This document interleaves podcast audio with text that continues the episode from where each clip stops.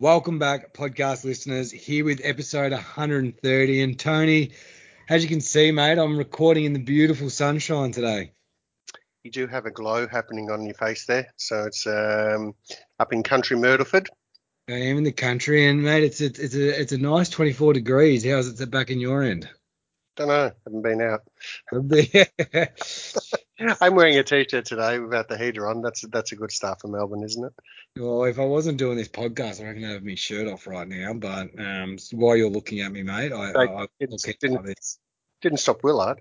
It didn't stop Willard, but I can't even see both of you today. But look, anyway, Tony, we're going to jump into it today. Um, it's been interesting. We've actually had a few people um, reach out recently, especially around self-managed super funds. And I know we've talked about it before historically, but I thought today would be really good um, and to, just to discuss some of the traps that people fall into because I think when you're having, I guess, a beer and a conversation around the barbecue around superannuation, a lot of people fall into the trap of, you know, a self-managed super fund is going to be a really good tool for me to, you know, pick what I want to pick. Um, and they, I think they feel like, you know, because it's their own super fund, as they have in their mind, that they're going to be able to do a lot more uh, have a lot more flexibility. But realistically, that's not really the case with our clients. Well, for any client uh, in general. Uh, so there's there's still there's still rules that come around being uh, having a self-managed superannuation fund, and there's uh, there's the SIS Act 94 to understand. You actually have to have a written investment and insurance strategy as part of the Superannuation Act. You do, and that has to be reviewed. Uh, they say reviewed regularly, which according to the ATO does mean um, annually. And that, that is a trap that people fall in, um, not getting that reviewed, their investment strategy and their insurance strategy. Well, there's there's a few reasons why, and if if we talk about the horror stories that we've actually seen in the past, you know, where a client all of a sudden has there seems to be people thinking the magic number is two hundred thousand dollars. When I hit two hundred thousand, I can have a self-managed super fund because a lot of times that's what their advisors, who might have a vested interest, has actually said to them. But then they got the so they the advisor sets it up, gets three thousand dollars a year in accounting fees, and all of a sudden it's a case of, but you were, you know, and then where's the money going to be invested? Oh, if the if they're also the advisor at the same time, are they gouging fees or are they just doing what's in the best interest of the client? Because a lot of people that we've come across who are self-managed super funds do not understand the complexity of a self-managed super fund or the fact that they even have to lodge a tax return every year. Yeah, and a lot of the people, I guess, when they set up self-managed super funds as and they're looking after it, seem to put their money in Australian equities as well, which you know you're able to do in in so many different ways.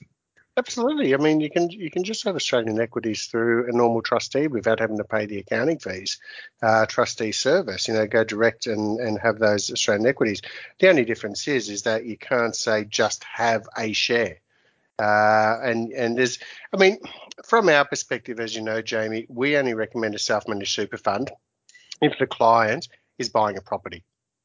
Yeah. I mean, we had we had one client, uh, well, we have a client, um, probably a year and a half ago now, um, actually reached out and said, um, oh, you know, should we have a self-managed super fund?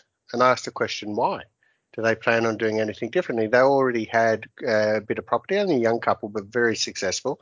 Uh, had a bit of property in their personal name through family trust, etc. Very successful in business. And I said, why, why would you want one just as a matter of interest? And they said, oh, because my accountant has said we should have one. And I said, why did the accountant suggest? Well, because we've got balance of 200,000. I said, okay, so on that basis have the has by law they have to look at what the fees are and what's going to be and what disclose what all the fees are and what about your insurances and all the rest of it. So on that basis, I'm not suggesting it's a bad thing. Where do you want the investments? I still want you just to do the investments. So basically, it was a case of so the because we said to them the only reason for, uh, you'd buy you'd have a self-managed super fund is because you actually want to buy a property, whether it be their own business premises, which they've already done but through a family trust structure. Yeah. Anyway, so so based on that, why do you actually want to do it? So there was there was actually no reason. So I said, well, at the end of the day, our fees will be exactly the same, uh, but you're now just paying three thousand dollars in accounting fees that you don't have to pay. And so the question they asked me was, well, then why would he have recommended? I said, that's not for me to answer. That's for him yeah. uh, to actually answer. And it wasn't him in this case. So, and, and that's the thing is that a lot of people, or the, the, you know, the, the one I did see, which came in and we actually said, sorry, we can't take you on, substantial amount of money in, in, in an industry super fund. And, and you know, an okay one. It's, it's done okay. Uh, it's performed on average, you know, like the others have. So it's, it's been okay. And he said he didn't like the performance. He didn't like not having control, uh, which is fair enough. A lot of people like that. He wanted to set up a self-managed super fund, ask those similar questions. You know, basically, he did have enough to certainly uh, have it set up, invest in property, and be diversified. It's not just that property. Uh, and I asked the question is because he wanted to put all of it into cryptocurrency. Hmm. And I said, I said, well, so under, under the SIS Act, that's not really what we call diversification. And you can't just have on that uh, investment strategy, uh, we'll invest 100% of funds in cash and cryptocurrency. Um, and, and it was just a case of, uh, I looked at it and uh, some of the horror stories that came from him, you know, so it's, uh, well, one of the ones was, do you know Bill Gates is investing in cryptocurrency? I said, where did you see that? And he said, on Facebook. It has Waleed Aly, Mel Gibson, uh, um, is all, all these run. And I said, you, got to be kidding. And he, so, of course, clicked through. He'd gone and invested his own money, borrowed money from his property, gone and invested some of his own money. I said, do me a favor, because he keeps talking about all these gains. I said, just give the brokers a call. We did some due diligence. The brokers were based in Romania, bit of a red flag to start with. Um, uh, so I said, uh, give the, give the brokers a call. Uh, tell them you want to do because the broker was the one who suggested out of Romania they set up a self-managed super fund so they can invest more because they kept making 10 15% every week you know all this trading going on that this uh, broker was doing for them. I said do me a favor just tell the broker that you want to sell out all your profit and just keep your original capital that you'd put in. Broker went silent. Did you hear back no no money back at all. Uh, runner. And and that's the thing is that he was willing to is my age and he was willing to put everything that they'd saved together in superannuation uh, into something they got no idea about and trust somebody they've never met before in their life to give them advice with their money. And that t- kind of horrified me. We didn't take him on board as a client. I don't know what he's done but that's the type of thing where i'm just thinking guys seriously and you might remember, Jamie, when I was giving that talk in Chicago where you're there, and I said to the guys, uh, they're very high net worth room of money, you know, with the learner group, all their clients. And I said to them, one of the problems that we have in Australia is that we hadn't seen a recession. Now, not even after the GFC, we actually hadn't seen a recession for some 30 odd years. I think it was the longest in history. It's probably 27 years at the time, longest in history uh, record where a recession had never kicked in. And and based on that, I said one of the fears I actually have is there's a whole lot of experts that have only ever seen rising markets and never really seen tough times. And everyone's an expert in a rising market because you can buy anything and it just goes up in value.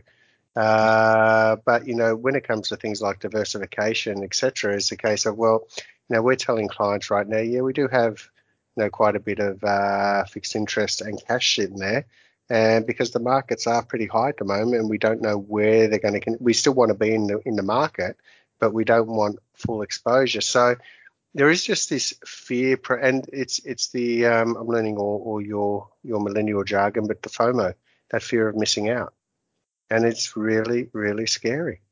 Yeah. Now, property markets keep rising right now, Tony, for the last six months, the last 12 months. I'll, I'll just go and put everything into property. It's like, no, probably at the wrong end of the cycle to do that. So yeah.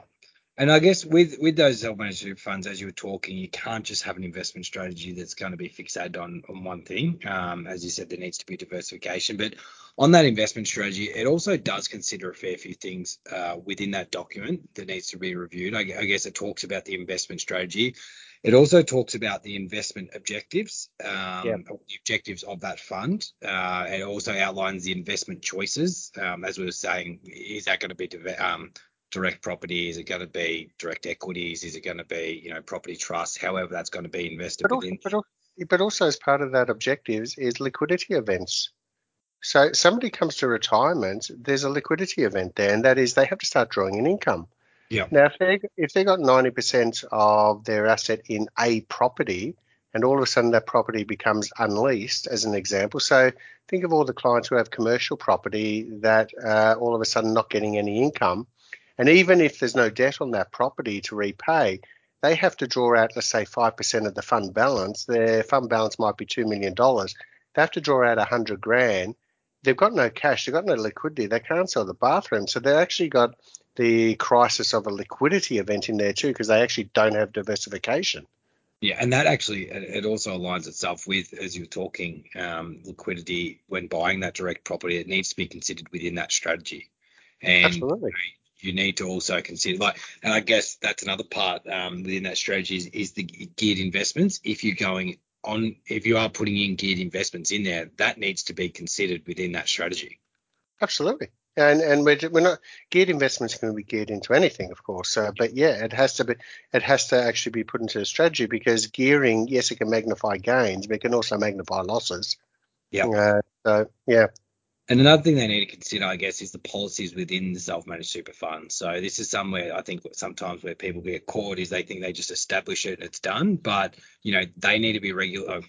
A self-managed super fund needs to regular uh, regulatory. Wow, I can't get the word out, Tony. They need to monitor it regularly um, to make sure the performance is correct um, as their overall investment risk, as well as you know rebalancing the fund to, to meet. Yeah, and let's talk. Let's talk about the objective. So let's say, for example, we've got a 50-year-old, uh, and the 50-year-old's objective is to retire at 65 at an income of $100,000 a year. Now, let's say we have a COVID event and my portfolio has just dropped by 20%. Yeah. You know, we know we know with the benefit of hindsight that was short term, but let's say my portfolio has dropped twenty percent. Yeah. Do I sit there as the trustee and then go and say, "Oh my God, my five hundred thousand is now worth four hundred thousand dollars"? Panic stations, put everything to cash. Is that the objection? Is that the objective of the trustee, or was the objective of my fund to retire on 100 grand a year? And based on that 20% drop in the market, where I've been in the industry 30 years now, I know those drops don't last forever. Um, but based on that, it's a case of, hold on, if where's that going to have my what's my goal and objective at age 65? Now, if all of a sudden that short-term drop in the market could even be medium-term drop in the market that's actually occurred, my objective might now that I'm now only on track to achieve $95,000 a year in retirement. Yeah. So based on that, do I just put everything to cash and then all of a sudden I'm only earning 1% in this market if I'm lucky and now I'm going to I've just dropped 20 I'm now going into cash at the bottom of the market and all of a sudden in 12 months time when I'm doing the review again it's now I'm only going to earn $80,000 a year in retirement so sometimes it's a case of having the head of 30 years of knowledge saying, guys, these things happen, but now that we've got some cash in the fund, we've got some fixed interest, we're actually going to, if we, you know, my, my, my story line is, now, if I like Microsoft at $300, I like it even more, $220 as an example. So the Boxing Day sale, why wouldn't be buying more? So this is where diversification is so important as well, is because if you have one of those liquidity events, or if you have a drop in the market, what's the objective of the fund? So is the objective of the fund to still actually earn? So let's say, for example, they just had direct Australian equities and all they had was Telstra and the banks, and they were averaging a, on average, you know, a four percent dividend on a two million dollar portfolio plus franking credits, giving them hundred thousand dollars worth of income. The market crashes and 20% is wiped off uh, their share price overnight. What's their income next year? They're now in retirement. So what's their income next year? It's going to be reduced, isn't it? No, it's most likely still going to be 100 grand if they didn't sell. Because the, the companies, the banks are still, the shares are being sold, but if the banks and Telstra are still making those profits and distributing the dividends, no. so as an example, their div- they, if they make the same profit on a lower share price, their dividend is slightly higher. Their income is going to be roughly the same. But if they panic and go to cash and now only getting 1%, they're only making $20,000. That's when their income is going to drop. So once again, it shows the what is the objective? Now the objective is based on income in retirement. The objective isn't I'm going to earn 37% every week through cryptocurrency. Know, no, it's um, it's the long-term objective that they're actually having to look for at all times and make sure they're diversified enough to be able to achieve it. Yeah, I think. Look, I think one more thing to touch on um, before we finish up as well is the changes to the rules um, around advising on a self-managed super fund. So you need a qualification, and, and you do hold that, Tony. Yes, I do. So I've held it for many years. So it's yeah. um, a lot of people out there don't actually hold that qualification at the moment to advise on a self-managed super fund, and, and that's where you've seen really good accountants refer that business to uh, people like us um, that are able to advise on those funds. Well, there's there's there's an accountant that we have a wonderful relationship with that we've worked with for quite some time. Uh, well, regarding one of his clients, uh, just last Friday, and Vaughan and I were on the call with him, and he turned around and said, "No, I didn't." Said his his, his clients got property in the super fund. Uh, they did have an issue during COVID in respect of being rented out, and he's quite cashed up. And he said, "No, Tony, I actually want." I don't want it just buying units because they've got a separate property unit trust, which they buy units of it every year. He said, no, I actually want it diversified. Uh, so can you make sure that I only want 100,000 of the cash going towards buying more units in the property and 300 on market? And he's he goes, now I can't give that advice, obviously. And that was just music to my ears when I heard somebody say, I know what I'm talking about, but I also know the fact that he was saying, uh, now when I say what him, um, basically he was saying, yeah, what do you think, Tony? This is what I think, and I think he needs diversification in this absolutely. Yeah. And and that's the example of working in conjunction with someone. And the, there's no doubting that this accountant is unbelievable of tax structures and tax in general. Uh, he's wonderful at it, but he also knows where his limitation lies and legally what he can say and what he can't say as well, which is also very refreshing. Yeah. Tony, I appreciate your time today, mate. I'm going to keep lapping this sun up, um, and maybe you should get out for a walk yourself. Don't get too sunburned, mate. I'm a big wheel. That's why I've got the hat on. Thanks, Dad. Yeah. The Kofkin Bond podcast is a product from Kofkin Bond & Co., which we are an authorised representative of Count Financial. All information in this podcast is for education and entertainment purposes only. It is not intended as a substitute for professional finance, legal, or tax advice. The hosts of the Kofkin Bond podcast are not aware of your personal financial circumstances. Before making any financial decision, you should read the product disclosure statement and, if necessary, consult a licensed financial professional. Do not take financial advice from the podcast. For more information, head to the disclaimer page on the Kofkin Bond website, or you can find resources on the ASIC website and find a registered financial professional near you. In the spirit of reconciliation, Kofkin Bond and Co. and the host of the Kofkin Bond podcast acknowledge the traditional custodians of the country throughout Australia and their connections to land, sea, and community. We pay our respects to their elders past, present, and extend that respect to all Aboriginal and Torres Strait Islander people today.